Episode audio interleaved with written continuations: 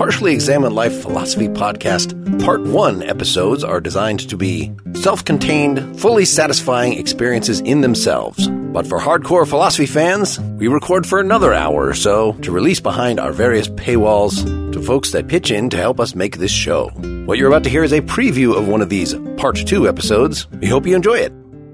This is the Partially Examined Life, episode 290, part two. We've been discussing Susanne Langer's Philosophy in a New Key from 1942. You know, I thought of a way of starting us off here to respond to my own point at the end of part one from Cassirer about instinct. If you're coupling your theory of us as symbolic beings with a critique of instinct, that's a way of saying that we are run more by software than by hardware, right? That if you think that human behavior is all run by a very narrow set of instincts, then that sounds like we're just programmed. The hardware, the hardware is constructed so we will react in certain ways, but adding symbolism in there and saying that is just fundamental, that it is, it's not a later thing that is built out of after we have basic perception and after we have thinking and then certain rarefied creatures can symbolize no, symbolization for us at least is in there right at our first moments of taking in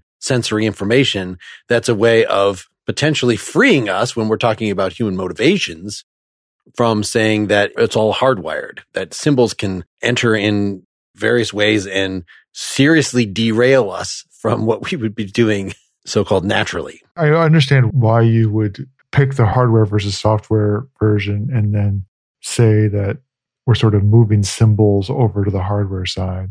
But this is where I think that this levels of processing, this levels of software and the complication of where does software end and where does hardware begin comes into play. If there's something like a processing of raw photon into a basic thing, which may be not even denoted, but is just a pattern, that's a lot of processing that's happening and where that's happening and how early that is. Just to be clear, Langer doesn't go down this direction exactly, particularly like where in the mind, in its different levels and its different layers of sophistication, are these layers of processing happen? And is there something like the pattern recognition of a thing happening at a lower level that effectively is at the visual cortex? And I don't know enough about it myself. But I think that at the very least, she's making the, a distinction that if we were to use a kind of computer analogy, is that there's way more uh, spectrum on levels of processing and a much blurrier distinction between what you would mean by hardware and what you'd mean by software. If you even have a mechanical system that takes one set of inputs and turns them into a more complicated set of outputs. Is that software? It's processing, right? I can have a mechanical calculator, right? And there are all kinds of biological mechanical systems that are taking signals and transforming them into other signals. Is that hardware or is that software? So I think it's way blurrier than, and she intends it to be way blurrier. Mm-hmm. Mark, I was the point of what you were saying. You were trying to get at the flexibility that symbolism gives us. Yes, but Dylan rightly responded that you can't say symbolism equals software equals flexibility because you could have any variety of software when she's also made the point that symbolism is built into the hardware, in which case it's presumably not flexible. Symbolization itself becomes more instinctual than a hardware software dichotomy analogy would suggest. The presentational stuff is the material for symbolism, right? But it doesn't mean that discursive symbolism isn't as flexible as we think it is just because it's built in from the ground up.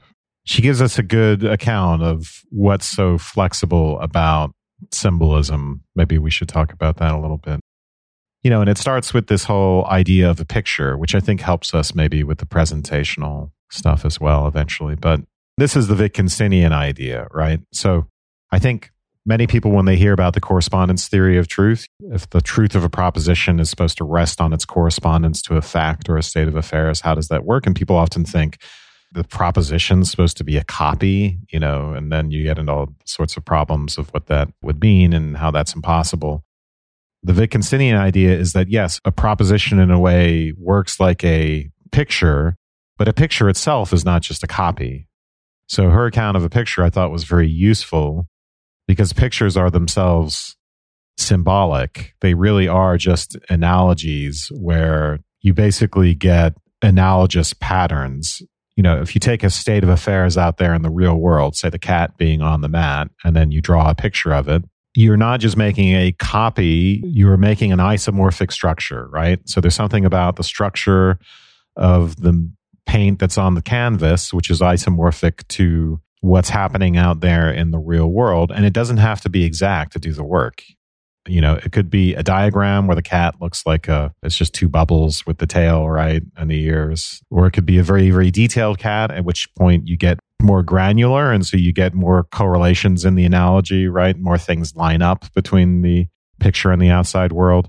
But one of the really interesting things about actual pictures is that, well, there's two things I want to say is that pictures are symbols. They work actually symbolically through that isomorphic structure. And so they are a good way of understanding how propositions might line up from, with the world. But also, they're much more inflexible than linguistic symbols because you have to put all the relational stuff into relations within the picture. Whereas in language, you can use names for relations. The names are like variables, and the picture itself is like an instance. And what that allows us to do is that, you know, so she'll say on page 60 the trick of naming relations instead of illustrating them gives language a tremendous scope.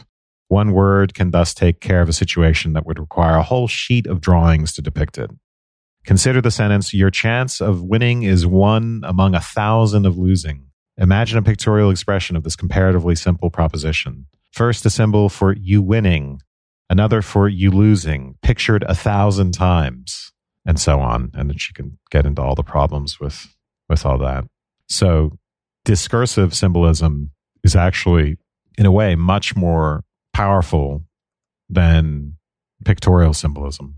Mm-hmm. I want somebody to do uh, some photoshopping. Uh, page 56 is that thing about how the drawing, the little sketch of a rabbit and this little sketch of a cat can actually be identical, except that the rabbit has long ears, the cat has a long tail.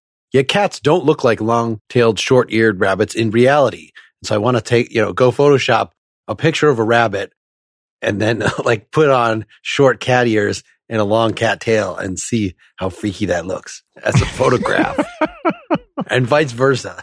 Seth, what smarter point were you going to make? when Wes mentioned something about the representation of relations, we have the denotation, so the picking out part of the thing, we have the context. I don't know if context and relation overlap 100% or not. So this is an interesting thing, you know, this whole picturing thing comes up in the logic of signs and symbols and she's using it to talk about how wonderful and flexible discursive language use is. And then we're going to go backwards in a way and we're going to talk about presentational forms. And she doesn't really explicitly, as far as I know, relate this back to the picture stuff in the fourth chapter. Hmm. So I don't know if the symbolic quality of presentational forms is in any way related to the whole picturing account. I don't think so.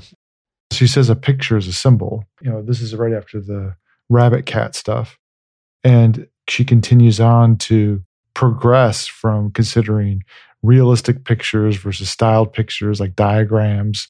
And we can, you know, talk about where on the spectrum of realistic versus a diagram the figures on page 56 are.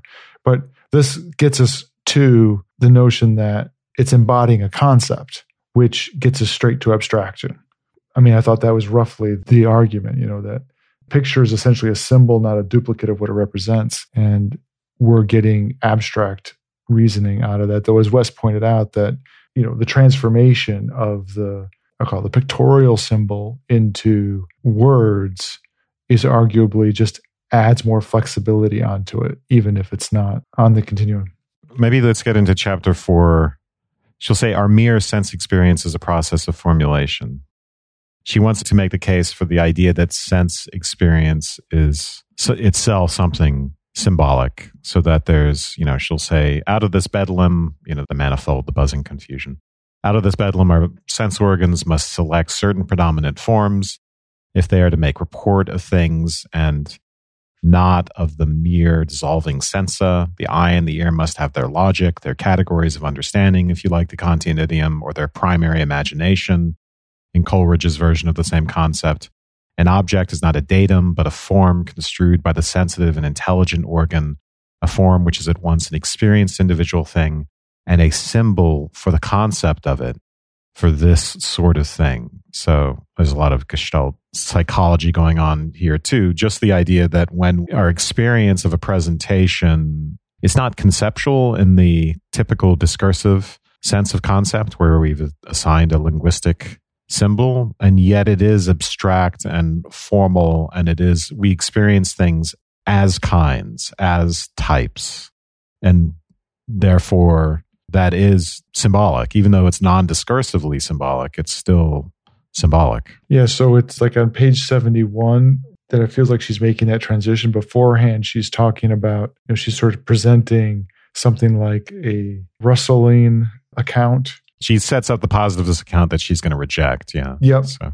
which is that anything outside of discursive symbolism is just emotive, right? It's meaningless and emotive. But so then uh, the first full paragraph of 71, she sort of makes this turn. She says, so long as we regard only scientific and material, semi scientific thought as really cognitive in the world, this peculiar picture of mental life must stand. And so long as we admit only discursive symbolism as a bearer of ideas, thought in this restricted sense must be regarded as our only intellectual activity. It begins and ends with language. Without the elements, at least, of scientific grammar, conception must be impossible. So she's fundamentally saying what's going to be the problem. As we've talked about earlier, she disagrees with this. And what comes on after this is articulating how we have abstraction in this symbolic but pre-discursive way. If that sounds like the kind of thing that you want to hear more about, then please go to partiallyexaminedlife.com slash support. Thanks for listening.